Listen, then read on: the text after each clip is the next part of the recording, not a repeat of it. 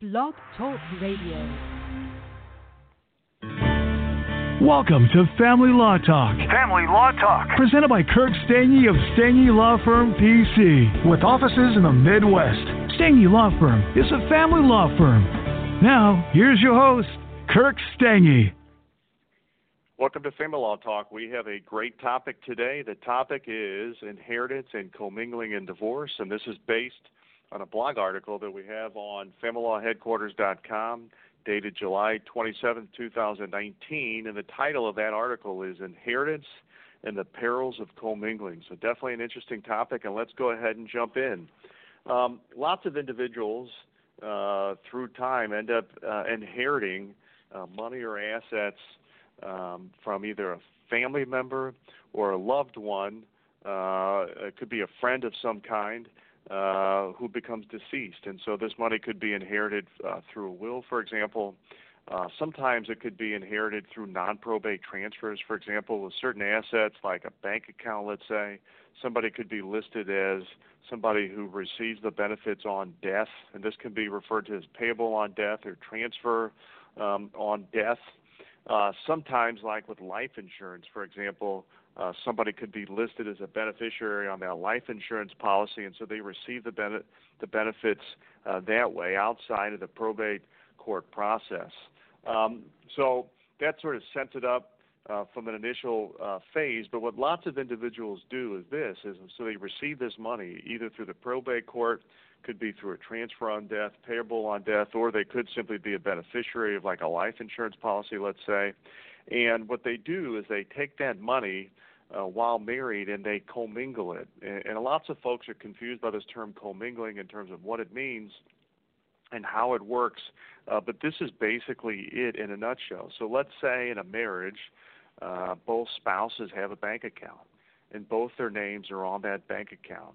Um, uh, so that's a marital bank account, and so then they inherit uh, this money or these funds, if you will, and they take uh, this inheritance and they deposit it in the marital bank account. And in this marital bank account, for example, there could be other funds coming into it. So it could be just simply the paychecks of both spouses uh, going into this bank account. They could pay bills and debts and obligations uh, from this marital bank account. Um, and so, what individuals, when we talk about commingling, what we're talking about here is this, which is the paycheck a party receives during marriage. That is marital property. That's marital funds. And so, when you're combining those marital funds uh, with this separate inheritance, you're commingling it, it, if you will. So it's like a salad bowl. You're taking different items, you're mixing it all all up into one bowl, if you will.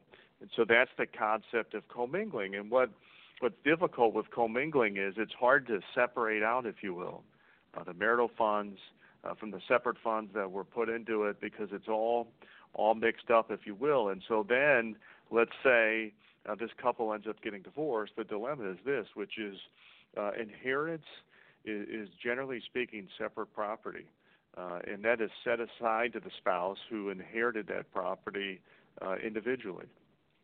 But uh, when inheritance is commingled with marital funds, it becomes a real quandary because it's all mixed up.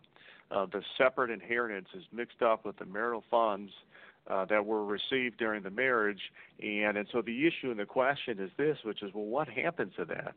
Uh, what does a, a divorce court do uh, with commingled uh, funds? And, and the truth of the matter is, this sort of a harsh reality, but generally speaking, uh, when marital funds are mixed up with separate funds, separate inheritance, most family courts are going to treat that is marital property. So a party who receives the inheritance and they want that inheritance um, off the top as their separate property in divorce are oftentimes met with this rude awakening that they commingle the money. They put that inheritance in with the marital funds, and they best, basically turn the separate property into marital property, if you will. So that that's the concept of commingling, uh, and that's what it means. Also, there's this other legal concept out there which you have to be careful of uh, in, in divorce, which is this term called transmutation, which is this is uh, when assets are jointly titled. So let's say somebody owns a house prior to marriage and it's in their name alone, uh, but then they uh, put their spouse's name on that house. uh, that's called transmutation. So an asset which was a separate asset ultimately becomes a marital asset through this joint titling. And so when inheritance is coming uh, in during the marriage, and an individual takes that inheritance and they put it in the joint account, uh, they've really created two problems.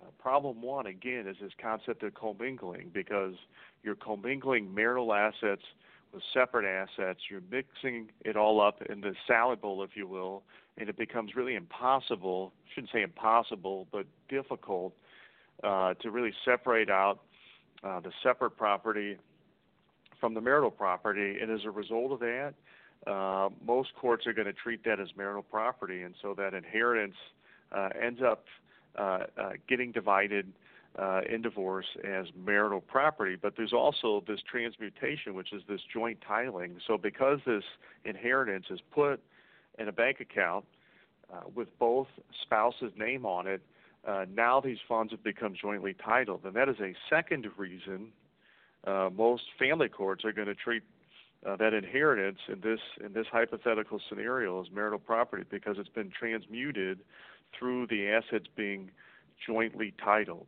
So a lot of questions from this probably going through a lot of your heads. Uh, a lot of you wondering um, how does one avoid this? So if they're going to inherit uh, money during marriage, and maybe it's from their parents, let's say, maybe it's from a brother or sister, an aunt and uncle, uh, it could be another friend or family member of some kind. Uh, how does an individual really, really avoid this? Well, first of all, one of the things I would tell you all is that it's really important uh, to speak with a family law attorney uh, before you actually inherit and receive this money. Um, and and in particular, in addition to having a lawyer who does divorce and family law, oftentimes it's very important uh, to speak to a lawyer who practices in the law uh, of estate planning. And, and estate planning lawyers help individuals, for example, with wills, uh, with trust, and with and with inheritance type of issues. So very important, listeners, to get uh, a lawyer, a lawyer that does divorce and family law, and maybe a separate lawyer who works in the area of estate planning. But uh, to get back to the question in a very uh, generic sense, uh, what do individuals do if they're going to inherit money and they want to keep it separate? In other words, they don't want to turn it into marital property in the instance of divorce. So, so what do individuals do? Again, the laws in every state can vary. You want to speak to an attorney, but one thing you don't want to do, I'd say, is a, is a very general rule: is take that money and put it in a joint bank account where marital funds are going into it. So another possibility uh, to consider and to talk about with an attorney is this, which is create a bank account uh, that's in your individual name and it, that it doesn't have the spouse's uh, your other spouse your spouse's name on it, if you will. So it's a an account uh, just in your name, and you put that inheritance in that account. And, and in essence, you lockbox it so you don't put in your paychecks in that account. Uh, you don't put other money received uh, during marriage in that account. In other words, you leave that inheritance in that separate account, you lockbox it, um, you only put your name on it, and you don't put any other funds of any kind in there. Uh, in a very generic sense, that that is a scenario to think about. It's something to consider and certainly explore uh, with an estate planning lawyer. Now, an estate planning lawyer might have other possibilities for you as well. Uh, maybe uh, setting up uh, a trust of some kind, uh, where this money is kept in uh, separately from other marital assets. That might be a possibility as well. Certainly, estate planning attorney might uh, have other ideas uh, in, in, terms of ways in which to protect this money. Uh, but certainly, the one thing uh, that I, I can tell that the listeners I've seen firsthand, and that certainly is problematic, if you will, is to commingle, where you where you mix up that separate inheritance in an account with marital funds. Uh, it makes it very difficult, uh, very cumbersome, and in most instances, a lot of family court judges are going to treat that as marital property. Now, it's possible, uh, if you will, um, to hire a forensic accountant if you've already sort of messed this up, right? So some of you might be listening to the show, and you might think, "Goodness gracious, I already did this. I already commingled the money. I've put it in an account with marital funds, and not only that, I've got my spouse's name on the account, so I've transmuted it as well. So if you're if you're one of these listeners and you've already done this and you're wondering, uh, you know, what do you do? Is all lost? Is this money uh, definitely going to be treated as marital property in the instance of divorce? And maybe uh, you see a divorce on your horizon uh, coming inevitably. Uh, so what do you do? Well, one possibility to consider and to talk with with the divorce lawyer about is hiring a forensic accountant. Uh, a forensic accountant, some in, in, in, in certain instances, be able to what's called trace the separate property from the marital properties. In other words, they might be able to get the bank uh, statements, if you will, uh, and look at the look at them from the time the the inheritance was put in uh, until the date of divorce, and try to trace out as best as possible uh, the separate from the marital. In some instances, a family court judge might be persuaded by that. Uh, in some instances, they might be able to, or, or might be willing, if you will, uh, to separate out some of this inheritance. Um, but that isn't always the case. In some cases, uh, many family court judges can still deem it as problematic because of the joint titling, uh, which, which again uh, goes under this concept of transmutation.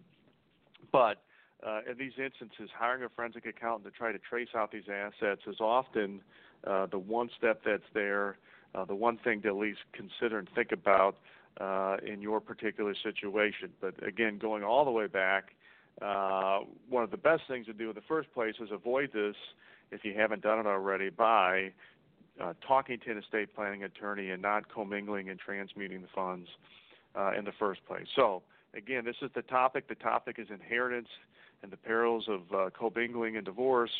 Uh, unfortunately, it's something that happens. It's quite common. Lots of folks uh, don't think much about it at the time when they do it, but it can certainly uh, be potentially problematic in the instance of divorce. All right, so as a follow up to the episode, go on over to familylawheadquarters.com. Uh, check out the article dated July 27, 2019, and the title is Inheritance and the Perils of Commingling. Definitely check that up as a follow up to the episode today. Thanks for tuning in, and stay tuned to our next episode of Family Law Talk coming up. Thank you very much. Thank you for listening to Family Law Talk with Kirk Stange. Visit StangeLawFirm.com for more about today's topic or to put Stange Law Firm to work for your family today. The choice of a lawyer is an important decision that should not be based solely upon advertisements. Neither the Supreme Court of Missouri or Illinois reviews or approves certifying organizations or specialist designations. The information you obtain on this podcast is not, nor is it intended to be legal advice. You should contact an attorney for advice regarding your individual situation. We invite you to contact us and welcome your calls, letters, and electronic mail. Contacting us does not create an attorney client relationship. Please do not send any confidential information to us until such time as an attorney client relationship has been established. And finally, past results afford no guarantee of future results, and every case is different and must be judged on its own merits. Kirk Stange is responsible for the content. Principal place of business 120 South Central Avenue, Suite 450, Clayton, Missouri 63105.